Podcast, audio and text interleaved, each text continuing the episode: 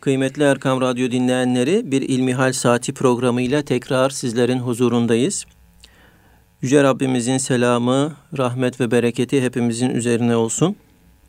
Muhterem dinleyenlerimiz, ülkemiz çok tarihi ve çetin günlerden geçiyor. Rabbimizin lütfu inayetiyle bir darbe girişimi milletimizce engellendi. Rabbimizden ülkemizi ve milletimizi sahili selamete kavuşturmasını niyaz ediyoruz. Amin. Pek muhterem hocam Ahmet Hamdi Yıldırım'la birlikte programımızı yapıyoruz. Tabii ki bu gündemle ilgili sorular bize ulaştı. İlk sorumuz fitne zamanında dinimiz bize neler yapmayı emrediyor şeklinde hocam. Elhamdülillahi Rabbil alemin ve salatu ve selamu ala Resulina Muhammedin ve ala alihi ve sahbihi ecmain.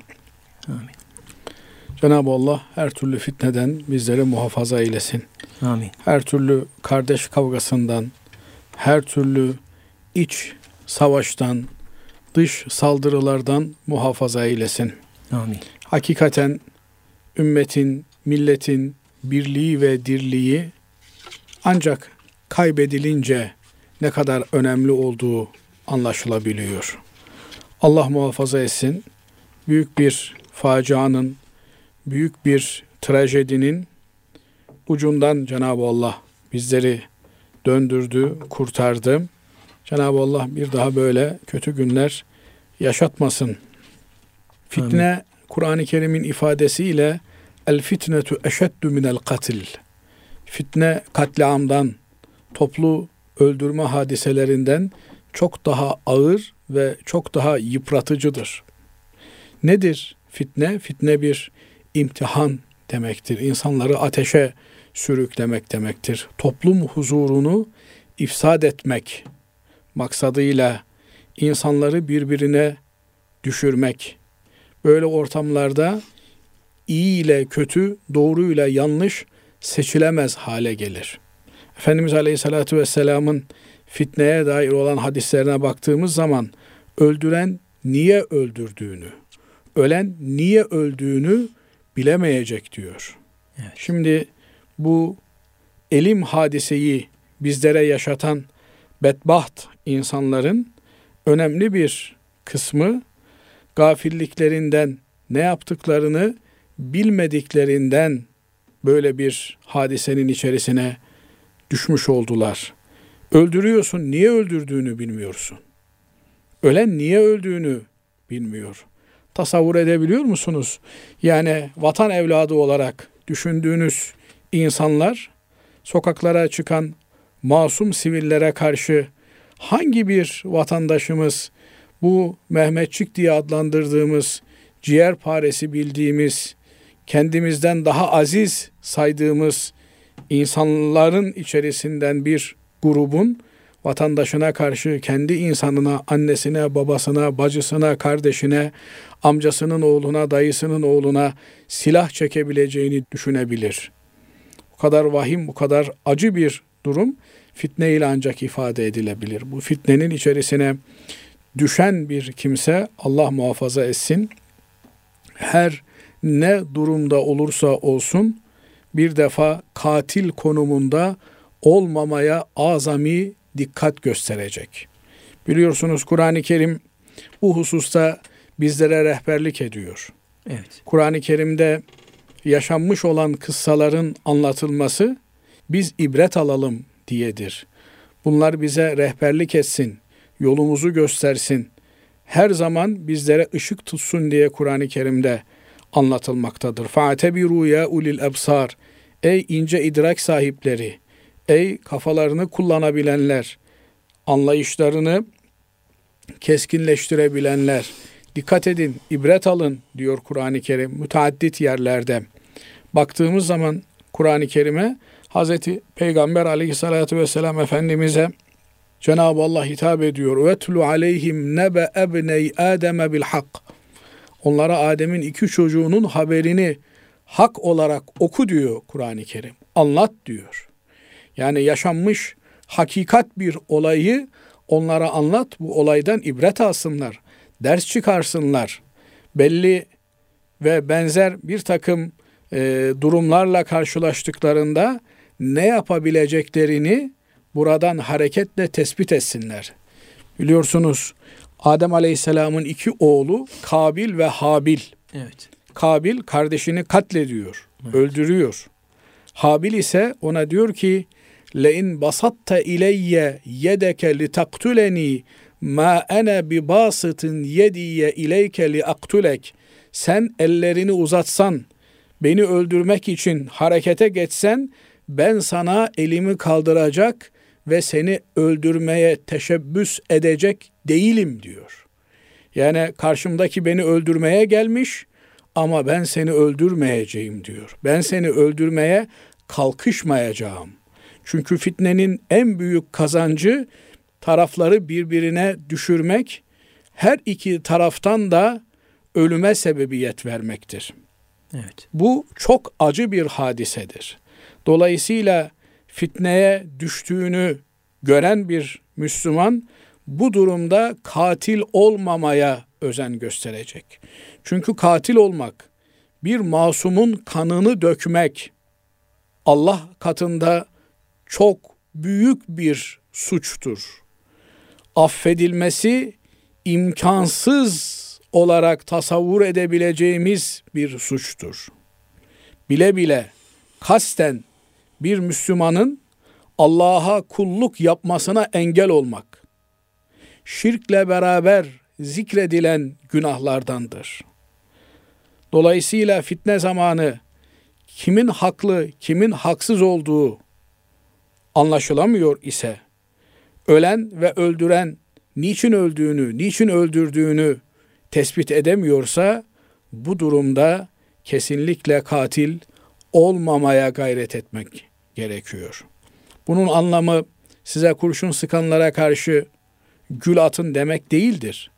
Elbette onlara cevap verecek olan legal, haklı, kuvvet kolluk güçleri bulunacaktır. Onlar bu vazifeyi üzerlerine alacak, deruhte edeceklerdir. Yoksa eğer suçluyu suçsuzdan ayırt edebilecek silah kullanma yetkisine sahip olmayan kimselerin bu tür faaliyetlere başlaması durumunda sonucun nereye varacağını kestirmek mümkün değildir. O açıdan baktığınız zaman insanlarımız soğukkanlılıkla tamamen savunmasız olan bedenlerini acımasız kurşunlara karşı hedef yapmışlar ama haklı davalarından vazgeçmemişlerdir. Çünkü böyle bir esnada yeryüzünde Allah'ın dininin egemenliğini sürdürmesi, Allah'ın şeriatının hakim olması, namaz kılanların, oruç tutanların, Kur'an okuyanların rahatça ibadetlerini yerine getirebilecekleri düzenin devam edebilmesi için cansiperane bir şekilde hayatlarını hiçe sayarak meydanlara çıkan, kurşunlara hedef olan, top namlularına karşı direniş gösteren Müslümanlar şehit olduklarında şehadet şerbetini içtiklerinde ebedi hayatla Allah katında rızıklanacaklardır. Onlara vaat edilen sonsuz bir hayattır. Oysa şu anda içinde bulunduğumuz hayat mecazi anlamda bir hayattır. Gerçekte bir ölümdür, yokluktur. Sıkıntılı bir süreçtir. Ama hayat şehadet şerbetini içenler için kesintisiz ve sürekli bir şekilde var olmak demektir. Dolayısıyla fitne zamanında fitneye karşı durmak, fitneyi ortadan kaldırmak için çaba sarf etmek, tamamen meşru zeminde hareket ederek, haklı iken haksız bir konuma düşmeden, ilkelerinden taviz vermeden bir savunma içerisinde olmak elbette üzerimize düşen en önemli görevdir. Şunu da unutmamak gerekir. Evet, emre itaat farzdır. Asların üstlerine itaat etmeleri dini bir gerekliliktir. Hz. Peygamber aleyhissalatü vesselam Efendimiz başınıza gelen reis, kumandan, siyahi bir köle bile olsa ona itaat etmeniz emredilmişse itaat ediniz buyuruyor. Yani statü olarak kesinlikle size baş olamayacak, reis olamayacak, kumandan olamayacak birini şayet kumandan olarak, reis olarak, baş olarak senin üstüne getirmişlerse ona itaat edeceksin. Elbette onun emirlerini yerine getireceksin. Fakat her şeyden önce amirlerin amiri olan Yüce Mevla'nın Allah Teala Hazretlerinin emirleriyle ters düşen, onun dininin talimatlarına aykırı olan hiçbir emir kimden gelirse gelsin yerine getirilemez. Nitekim aleyhissalatu vesselam Efendimiz döneminde Efendimiz aleyhissalatu vesselamın bir görev için görevlendirdiği müfreze birliklerinden bir tanesi evet. yolda bu müfrezenin birliğin kumandanı tarafından bir imtihana tabi tutulur. Kumandan bir ateş yakar ve bu ateşe atlayın diye emreder. Bu ateşe girin diye emreder. Sahabe efendilerimiz bir müddet tereddüt ederler. Ondan sonra da derler ki biz bu ateşte yanmamak için Müslüman olduk derler. Senin bu emrini tutacak değiliz derler. Evet. Dolayısıyla Efendimiz Aleyhisselatü Vesselam'a bu olay nakledilir. Efendimiz buyururlar ki o ateşe girseydiler bir daha asla oradan çıkamayacaklardı der. Yani bunu niçin anlatıyorum? Bunun üzerine Efendimiz buyuruyor ki la ta'ate li mahluk fi masiyetil halik. Yaradana isyan olan bir yerde yaratılmış hiçbir kimseye itaat yoktur. Kardeşine kurşun sık diyor. Sıkamazsın. Ben askerim, emir kuluyum. Hayır. Kesinlikle masum bir insana haklı bir gerekçe olmadan, bir savaş olmadan kurşun sıkma hakkına sahip değil hiçbir kimse. Efendim emir aldım. Ne alırsan al. Efendim tehdit altındayım. Kurşun sıkmazsam benim kafama sıkacaklar. Sen o kurşunu kendin yiyeceksin ama masum sivil bir insana kurşun atamazsın. Bizim kitaplarımızda ikrah bahsi denilen yani zorla bir fiili yaptırmaya kalkışan insanların bulunduğu yerde ikrah altında nelerin yapılabileceği yazılmıştır.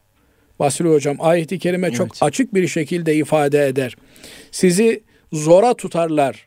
İkrah altında silah zoruyla Allah'ı inkar edeceksiniz derlerse kalbi iman dolu bir şekilde Allah'ı inkar edebilirsin. Yeter ki o silah tehdidini bertaraf et. Ama iman zaten kalbi bir hadisedir. Vicdani bir durumdur. Kimsenin vicdanına, iç dünyasına, kalbine nüfuz etme imkanı da yoktur. Evet.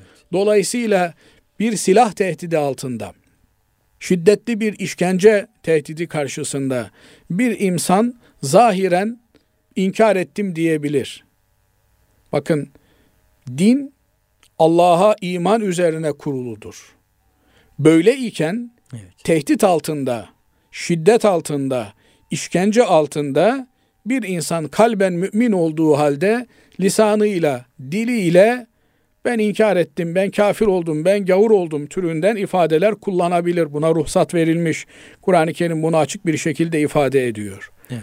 Ama tehdit altında, silah zoruyla, işkence altında, bilmem ne altında bir masum insanı öldürme izni verilmemiştir. Eğer biri ölecekse o sen ol. Niye masum bir insana kurşun sıkasın? Binaenaleyh buradan hareketle şunu ifade etmek istiyorum. Ben emir kuluydum. Sıkmasaydım benim kafama sıkacaklardı sıkamazsın. Bir masum insanı öldüren bütün insanlığı öldürmüş, katliam yapmış kabul edilir. Kur'an-ı Kerim ve men katelen nefse feke ennema katelen nase cemi'a. Bir masum insanı öldüren sanki bütün insanlığı öldürmüştür ifadesini bizlere beyan buyuruyor. Binaenaleyh her ne olursa olsun masum, günahsız, hiçbir şekilde hakkında ölüm fermanı meşru olarak çıkmamış bir kimseyi öldürmek asla affedilecek bir durum değildir. Binaenaleyh bu gibi vahşete imza atanların, insan kanına girenlerin çok ağır bir vebal yüklendikleri, işledikleri günahın Allah'a şirk koşmaya eşdeğer bir günah olduğunu Efendimiz Aleyhisselatü Vesselam şirk ile beraber masum insan kanını dökmeyi aynı ifadelerle zikrettiğinden anlaşılmaktadır. Binaenaleyh böyle bir dönemde üzerimize düşen mukaddesatımızı korumak adına kutsal varlıklarımıza leke gelmemesi için vatan, millet birliği bütünlüğü, sahip olduğumuz en değerli varlıklarımızın önde gelenlerindendir. İman selameti için, ezanların minarelerden susmaması için, bu tür fitne zamanlarında, bu tür haksız kalkışmaların olduğu dönemlerde canımızı, göğsümüzü siper etmemiz bizim üzerimize düşen bir vazifedir. Hangi pozisyonda olursa olalım, hakkın yanında yer almak durumundayız. Hangi rütbede olursak olalım, öncelikle yerine getirmemiz, talimat almamız gereken vicdanımızdır, dinimizdir, Rabbimizdir. Binaenaleyh Yaradan'a isyan olan hiçbir emri dinlemek mazeret sayılmayacaktır. Bunu bu inancı küçüklükten beri çocuklarımıza aşılamamız gerekiyor. Ne tür emir olursa olsun. Bu emir eğer kutsal ilkelerle çelişiyorsa, hayat hakkıyla çatışıyor ise dinlenmez, reddedilir. Bu emrin yazılı olması, sözlü olması, faksla gelmesi, helikopterden atma, atılması hiçbir şeyi değiştirmez. Dolayısıyla hayat hakkını insanların elinden alan hiçbir emir haksız olduğu sürece yerine getirilmez. Elbette nefsi müdafaa durumunda. Elbette vatan savunması durumunda istemeye de olsa insan kurşun sıkmak zorunda kalır. Ama unutmamak gerekir ki vatan savunması insanların hür ve özgür yaşayabilmeleri için olmazsa olmaz bir zorunluluktur. İnsan hayatını koruyabilmek için gerekli olan bir zorunluluktur. Bunun dışında bir gerekçe asla masum insan kanını dökmeyi mazur gösteremez. İkrah vardı, şiddet vardı, zor kullanarak bana bunu yaptırdılar. Efendim boğazımı sıktılar, burnumu sıktılar, kulağımı ısırdılar. Hiçbiri masum bir insanın kanını dökmeye mazeret teşkil edemez. Dolayısıyla bu fitne zamanı evet haksızlığa karşı duracağız ama haksız bir pozisyona düşmeyeceğiz. Evet hocam. Allah razı olsun. Bir de muhterem hocam bu e, meydanlara çıkıldığı zaman gece vaktinde salalar okundu. Bu cenaze olmadığı veyahut da ezan vaktinin olmadığı bir zamanda minarelerden ezan ve selanın okunması e, neyi ifade ediyor? Evet minarelerimiz, minarelerimizden okunan ezanlar, minarelerimizden getirilen tekbirler, yapılan dualar, öncelikli olarak ezanlarımız beş vakit namazın vaktinin girdiğini beyan için bir duyuru olarak okunmaktadır. Ama cami sadece namaz kıldığımız mekan değildir. Cami halkın toplandığı mekandır. Adı üstünde insanları toplayan anlamına gelmektedir. Cami aynı zamanda önemli olaylarla ilgili kararların alındığı bir merkezdir. Cami bizim hayatımızın baş köşesinde yer almaktadır. Efendimiz Aleyhisselatü Vesselam yaşamış olduğu toplumda sıkıntılı bir durumu görünce Bilal Efendimiz'e emreder ezan okuttururdu. Evet. Ya Bilal ezan oku insanları camiye çağır buyururdu. Daha sonra camiye gelen insanlara hutbeye çıkar, oradan talimatlar verirdi. Dolayısıyla elbette ezan ibadete çağrı, duyuru amacıyla, bildiri amacıyla okunan bir ibadettir. Ama sadece namaz vaktini tespit etmek için, bildirmek için yapılmaz. Aynı zamanda toplumsal hadiselerle ilgili, büyük olaylarla ilgili cami minareleri bir duyuru merkezi haline de gelebilir.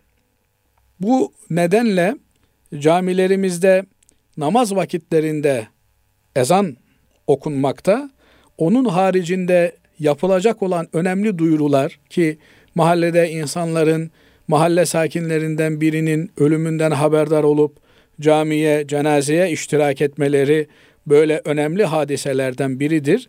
Onun için büyüklerimiz salatü selamı okuyup salatu selamdan sonra bu tür bildirileri, duyuruları yapmışlardır. Efendimiz Aleyhissalatu vesselama salatu selam okumak Kur'an'ın bize emridir. Evet. Her münasebette salatu selam okunabilir.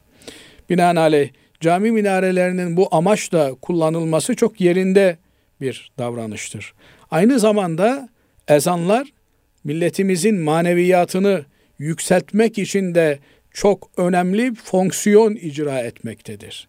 Hakikaten ezanlar insanlarımıza bir direnç vermiştir. Manevi bir güç vermiştir ve bu ezanların susmaması için bu minarelerin fonksiyonunu icra etmeye, görevini yerine getirmeye devam etmesi için ben ölürüm ama dinim yaşasın inancıyla insanlar yalın ayak, çırılçıplak yani bu ifade e, süslenmeye, püslenmeye ihtiyaç duymadan sokağa çıkmışlardır.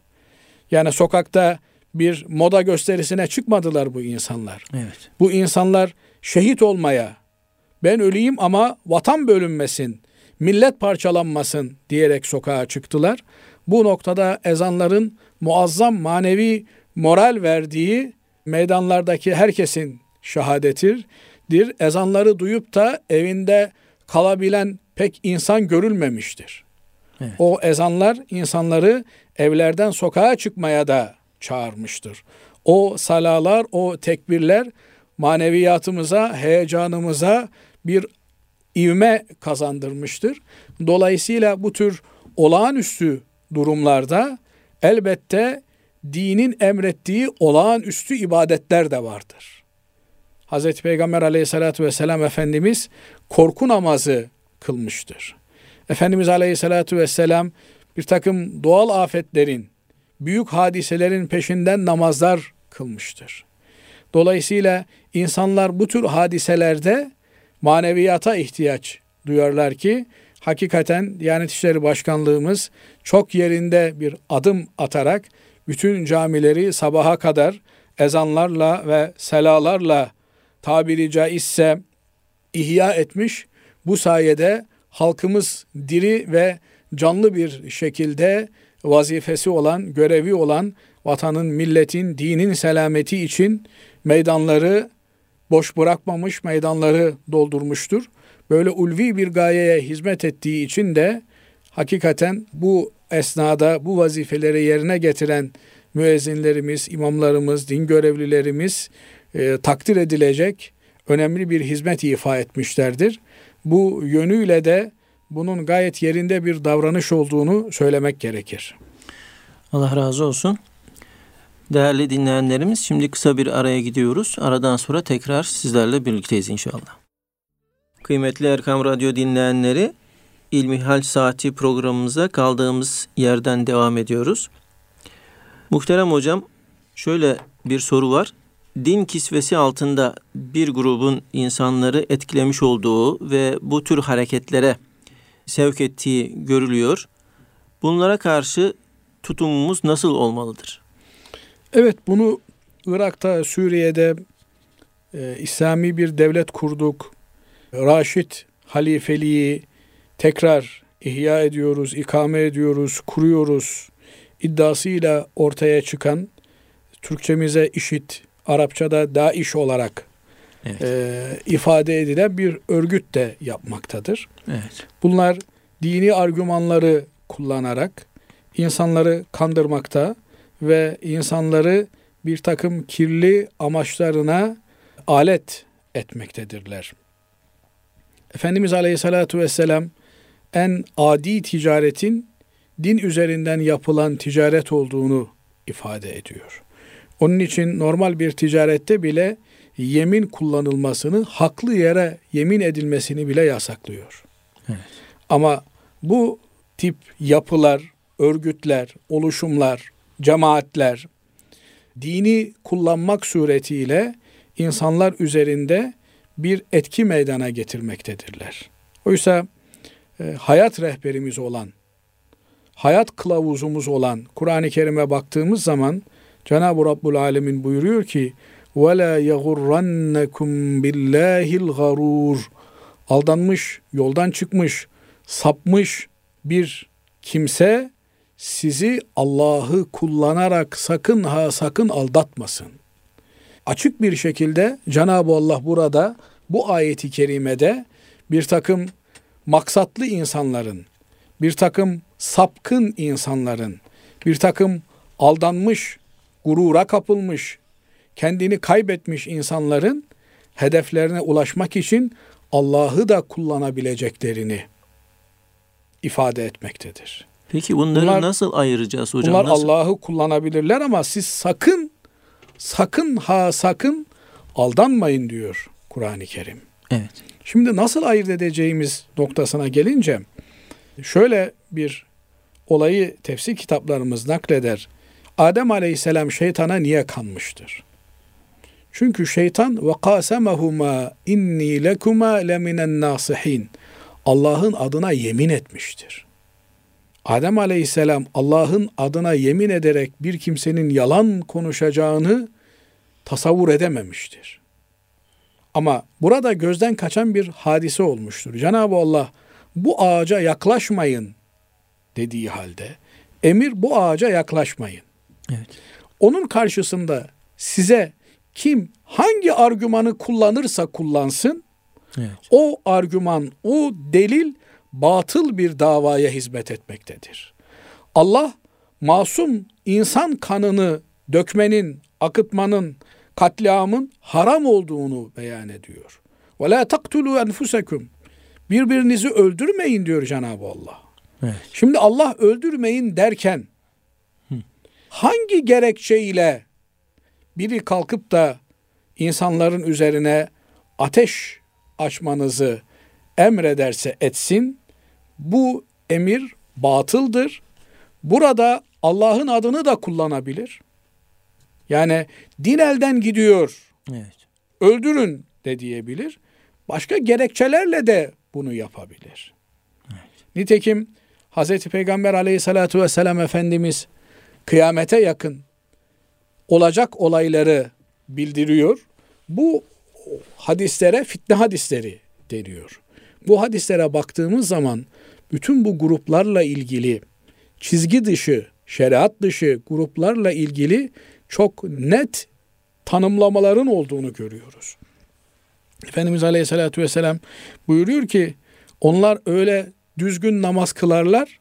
Kendi namazınızı onların namazı yanında bu da namazmış diye küçük görürsünüz. Orucunuzu hakeza basit görürsünüz.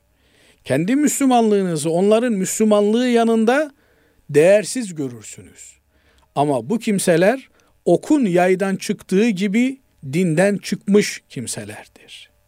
Peki nasıl oluyor da en mükemmel namazı kıldıkları halde, en mükemmel orucu tuttukları halde, en mükemmel dindarlığı yaşadıkları halde okun yaydan çıktığı gibi dinden çıkıyorlar. Çünkü Allah azze ve cel kainatı, evreni, bütün varlık alemini, İslamiyeti, Müslümanlığı sevgi üzerine ikame etmektedir. Yani biz Cenab-ı Allah'ı sevmeye memuruz. Allah'ı sevmek zorundayız. Peygamber aleyhissalatu vesselam Efendimiz'i sevmek zorundayız. Ve dahi birbirimizi sevmek zorundayız. Yani ben Müslüman kardeşimi, mümin kardeşimi sevmedikçe iman etmiş olamam.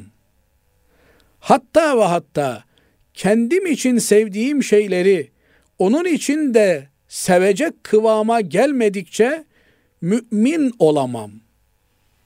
Yani ben mümin olabilmek için, Müslüman olabilmek için kardeşimi sevmeye memurum. Ve Cenab-ı Allah beni iman eden insanlarla, müminlerle kardeş kılıyor. Bakın kardeş kime deniyor? Anne babası bir olan. Yani eşit olan demek. Benimle senin aranda hiçbir fark yok. Ben de sen de aynı babanın annenin çocuklarıyız. Eşitiz birbirimize bir üstünlüğümüz yok. Dolayısıyla din bağı böyle bir kardeşlik aramızda tesis ediyor. Böyleyken böyleyken eğer bir kimse kendi cemaatine, kendi tarikatına, kendi hizmetine, kendi mecmuasına, kendi dergisine, kendi kitabına tabi değil diye diğer Müslümanları eğer iman dairesinden çıkmış kabul ediyorsa, kendisini hak olarak görüyor, diğerlerini batıl olarak düşünüyor ise, burada dalaletin dik alası var demektir.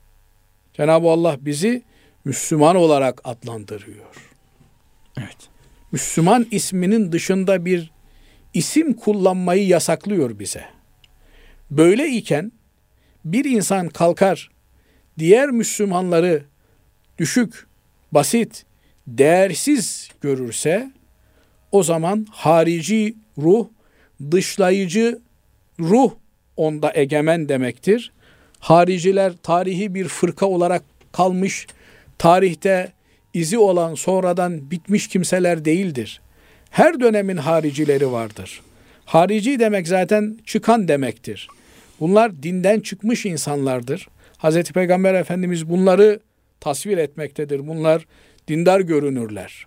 Evet. Hatta Hazreti Ali Efendimizin halifeliği ile ilgili bu harici grup Kur'an sayfelerini mızraklarının ucuna geçirerek Kur'an'ı hakem yapalım bağrışmaları yapıyorlardı.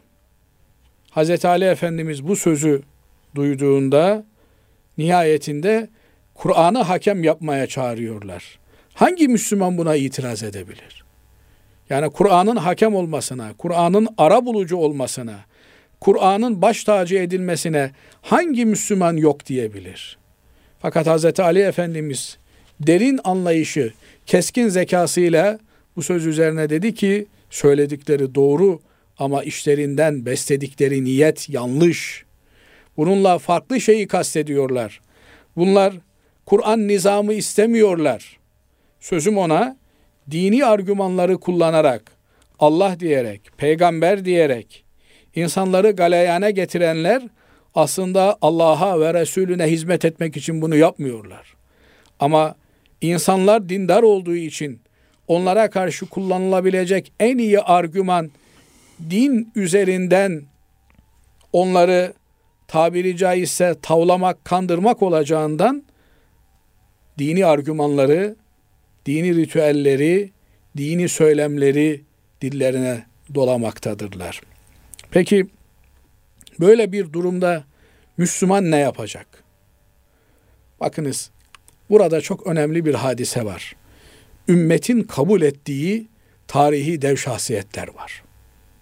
Mesela İmam Gazali, evet. İmam Rabbani, İmam Nevevi ve benzerleri yüzlerce, binlerce alimimiz var. Bir Müslüman eğer kendisine sen Gazali'yi okuma, sen İmam Rabbani'yi okuma, sen İmam Nevevi'nin kitaplarını okuma, sen işte Ömer Nasuhi Bilmen Hoca'nın kitaplarını okuma türünden bir telkin olursa durup düşünmeli. Kardeşim ben İmam Gazali'yi dinlemeyeceğim de seni mi dinleyeceğim? Ben onun eserini okumayacağım da senin eserini mi okuyacağım demeli. Dolayısıyla ana çizgiyi temsil eden, tarih boyunca doğruluğu ispatlanmış, ümmetin ana damarının ittifak ettiği şahsiyetleri başvuru kaynağı olarak kullanmalıyız. Hiçbir zaman tek bir kaynaktan beslenerek durağan hale gelmek doğru değil. Aman benim kitaplarımı okuyun, benim kitaplarımdan başka hiçbir şeyi okumayın. Davası güdüyorsa bir yer, evet. orada bir sakatlık var demektir. Orada bir arıza var demektir. Eğer Müslümanlık davasını, kardeşlik hukukunu dar bir çerçeveye sığdırıyorsa bir grup, orada bir hastalık var demektir. Bir Müslüman için Hintli ile Türk arasında, Pakistanlı ile Afganlı arasında, Bosnalı ile Suriyeli arasında hiçbir fark yoktur. Bizi bir araya getiren Kur'an-ı Kerim'dir. Muhammed Mustafa sallallahu aleyhi ve sellem Efendimiz'dir. Evet. Dolayısıyla bu birleştirici unsurları göz ardı ederek dar çerçevede bir klik içerisine girmek kesinlikle kabul edilebilecek bir şey değildir. Bu yüzden İmam Rabbani Hazretleri der ki bir kimsenin farklı farklı hoca efendilerden istifadesini önü kesilirse o zaman Allah muhafaza etsin şayet yanlış bir anlayış içerisinde ise bağlı olduğu hoca efendi kendisini nasıl düzeltebilecektir? Bu yüzden mutlak surette sohbetlerinize farklı insanların gelmesine müsaade edin der. Efendim bizim sohbetimiz kendi kardeşlerimizle sınırlı, kimseyi aramıza alamayız demeyiniz. Farklı insanları da sohbetinize dahil ediniz. Onlarla da oturup kalkınız. Onlara da anlatınız. Onların da anlattıklarını dinleyiniz. Böylelikle bir bal arısı gibi her çiçekten sağlam bilgi alabilen ve onu İslam kültürüyle harmanlayabilen birer bireyler olabilme fırsatını yakalayabilelim. Bunun için Müslümanın öncelikle sağlam bir donanım ile yetişmesi gerekiyor. Sağlam bir Kur'an bilgisine sahip olması. Hz. Peygamber aleyhissalatü vesselam Efendimizin hadislerini okuması. Bakın Kur'an okunmayan ev harabe bir eve benzer diyor Hz. Peygamber Efendimiz. Evet. Kur'an okumayan, Kur'an'ı anlamaya çalışmayan, Hz. Peygamber aleyhissalatü vesselam Efendimizin hadislerini okumayan, ne bileyim bir Riyazu Salihini baştan sona okumayan bir insan, kendisini güvende görmesin. İslam alimlerinin kitaplarını okumayan, farklı kaynaklardan beslenmeyen, mutlak surette kendini bir takım şeylere kaptırabilir. Bu noktada uyanık olmak durumundayız. Efendimiz Aleyhisselatü Vesselam Ya Rabbi göz açıp kapayıncaya hatta daha az bir vakit bile beni kendi halime bırakma diyor. Yani beni kendi nefsime bırakma. Niye? Nefis insana kötülüğü emreder. Eğer kendi halimize kalırsak, dar bir çerçevede kalırsak, kısıtlı bir grubun içerisine hapsedersek kendimizi o zaman o grubun fısıltıları beynimizi kemirmeye başlar. Onun için biz 2 milyar küsür büyük bir camianın mensubuyuz. Elhamdülillah. 2 milyar Müslümanın bulunduğu bu dünyada Hindistan'dan Endonezya'ya, efendim Filipinler'den Gana'ya kadar geniş bir yelpazede kardeşlerimiz var. Aynı namazı kıldığımız, aynı Kur'an'a iman ettiğimiz, aynı kıbleye döndüğümüz can kardeşlerimiz var. Ben eğer Ganalı bir Müslüman için, Filipinli bir Müslüman için, Endonezyalı bir Müslüman için, Türkiye'deki Müslüman kardeşim adına istediğim güzellikleri isteyemiyorsam benim imani problemim var demektir. Dolayısıyla Müslüman aynen Hazreti Peygamber aleyhissalatü vesselam Efendimiz'de olduğu gibi ki Peygamber Efendimiz rahmeten lil alemin gönderilmiştir. Bütün alemlere, bütün varlık alemine rahmet olarak gönderilmiştir.